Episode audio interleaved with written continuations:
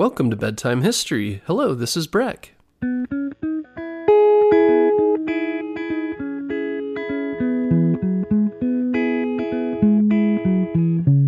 Guess what, parents? Bedtime History is now available on Story Button. Story Button is the easiest way to listen to our show without using screen devices like your phone or a tablet. Story Button is like a radio that's built for easy listening to your favorite kids' podcasts like ours. And the best part is there's no subscriptions or fees to access the content. This week, save $10 and get free shipping when you go to storybutton.com forward slash bedtime history. That's storybutton.com forward slash bedtime history.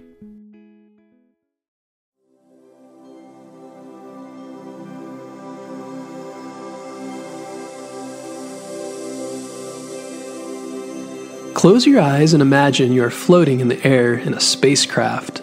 You are weightless. It feels so strange yet amazing at the same time. You push off the wall and float down a long room. You feel like Superman flying across empty space. For fun, you duck your head and do a quick flip before landing against the other wall and pushing off it to soar the opposite direction. At the end of the next room, you grab hold of something and stop to look out the round bubble window. Below, you see a glittering blue ocean, clouds, and brown land in the distance. You are 200 miles above Earth on board the International Space Station and flying around the world at 17,000 miles per hour or 28,000 kilometers per hour. Have you ever heard of the International Space Station? Right now, it's circling the Earth above you. It's going so fast that it orbits the Earth every 90 minutes that means 15 and a half times a day. That's incredibly fast. Some people think the space station is floating in space, but it's actually falling around the Earth in what is known as an orbit. The International Space Station, also known as the ISS, is special because it's not owned by a single country, but by many countries who work together to build it. It started off as a single module and has grown piece by piece into the larger station it is now. In 1998, Russia launched the module Zarya into low Earth orbit as the first piece. Low Earth orbit means it is still within the Earth's orbit, not far off in space beyond the Earth's strong gravitational pull.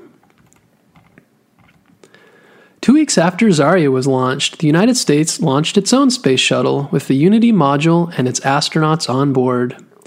The next step was connecting the first two modules. The astronauts did this by floating out into space and attaching them, and that is how the International Space Station began. After that, the other pieces were slowly added to the ISS until it grew and grew. In 2000 came the Russian module Zvezda, then NASA's Destiny module. Canada's space program contributed a robotic arm for spacewalks and to make remote control repairs. The Harmony module came in 2007. Then the European Space Agency sent up the Columbus module. Japan sent up its own module in 2008. Next came NASA's Tranquility module, then Europe's Leonardo module, and finally the Bigelow module sent up by a private company. One reason ISS is amazing is because it's a team effort by many countries around the world. Usually, around three to six astronauts live and work on the ISS at a time. It was made for many reasons, but one of them was to do research. Since humans plan to go to Mars someday, they are using the ISS to see how space will affect the astronauts during the journey to Mars. For example, what will spaceflight do to their bodies? What kind of foods will they need to eat? What kind of exercise will they need? Will they be able to grow plants? They've also tried out different devices they'll need in space, such as 3D printers and coffee makers. On the ISS, the crew's days are very busy, and besides doing experiments, they spend a lot of time doing maintenance, which means keeping the station running smoothly. Each astronaut has different responsibilities, sort of like you might have doing chores at home. Only by working together will the ISS continue to work properly. Often the astronauts climb into their spacesuits and spacewalk, which means to go outside the ISS and float around to make repairs. This can be dangerous work, so they always attach themselves to the ISS for safety. The astronauts have also been testing a robot they can use to fly around the ISS and make repairs for them.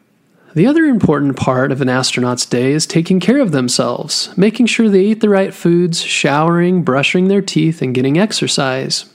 They also do things like video chat with school children and talk about what they're doing with people around the world. They do this to get others excited about the space station and space research. Eating in zero gravity can be very tricky.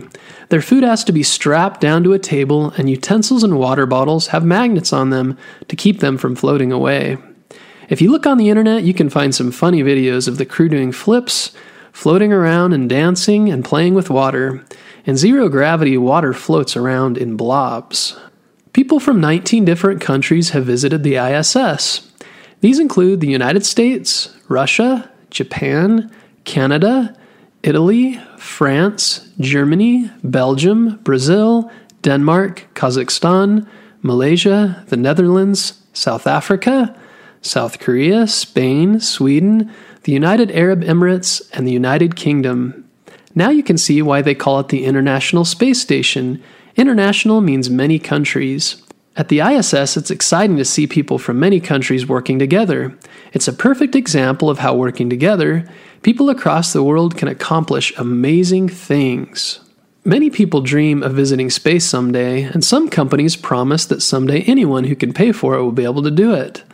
Right now, it can be very expensive, and at times not even possible to visit places like the ISS. But someday, space vacations may be available to everyone. Can you imagine visiting a place like the ISS or a far off hotel on the moon? This is called space tourism, and a few very wealthy people have been able to visit the ISS by paying for it, but it costs them many millions of dollars. One of these people was Anousheh Ansari. Anousheh was born in Iran and moved to the United States when she was little. She was interested in engineering and graduated from college to become an engineer. She and her husband later started a company that grew and grew until they were very wealthy. She had always dreamed of going to space and became interested in visiting the space station. When she found out they were allowing some to visit if they paid, she jumped on the chance. First, she trained for the journey, then took a Russian rocket up to the ISS and lived and worked there for a short while. There, she helped to do experiments and later wrote a book about her amazing journey. One of the most well known astronauts to live on the ISS is Chris Hadfield. Chris was born in Ontario, Canada. He grew up on a farm with his family where they grew corn. When Chris was little, he became interested in flying and later saw the Apollo 11 moon mission, which made him want to be an astronaut, just like Neil Armstrong. Later, he went to college, then joined the Canadian Air Force. This eventually led to training as an astronaut for the Canadian Space Agency and working on the International Space Station. On the ISS, Chris shared his day to day activities on Twitter and Facebook, and later made a music video on YouTube while playing a guitar in space. This brought even more attention to the important work they were doing on the ISS.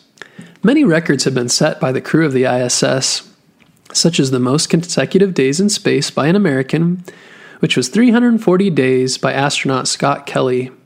The other cool thing about Scott's trip to the ISS is he's a twin, so they're able to study how space affected Scott versus his twin brother who stayed on Earth. Another record was the longest space flight by a woman at 289 days by Peggy Whitson. The ISS also holds the record for the most people in space at once, which was a crew of 13 in the year 2009. Did you know you can see the space station from Earth? With the help of your parents, if you go to spotthestation.nasa.gov, you can sign up to receive text messages or emails whenever the space station is visible above you. Recently, my kids and I did this, and it was amazing to see it float across the night sky like a star. One of the best lessons we can learn from the International Space Station is that by working together, people all over the world can do amazing things. Isn't this so much better than focusing on our differences and fighting? One problem in the world is when people look at those who are different, they think there's something wrong with them because they aren't the same. But differences are what keep the world interesting, and there's so much we can learn from each other, from our different experiences and customs and beliefs. The space station shows that even though we have differences, we have common goals like visiting space and learning about space and the earth. As we focus on what's common, we can work together to do great things.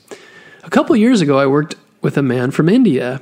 I'd never met someone from India, so it was very interesting listening about his homeland, what it was like to grow up in India, and his different beliefs. He celebrated different holidays and had different ideas about the world, but it fascinated me to try to see the world through his eyes. As we got to know each other, we became friends, and I look back on our talks with fondness. Take a moment to think of someone you know who's different than you. They might be from a different country, or look different, or talk differently, or act differently. Take the leap and ask them a few questions and try to get to know them better, because chances are you'll learn something interesting and possibly make a new friend in the process. Thanks for listening, and we'll catch you next time.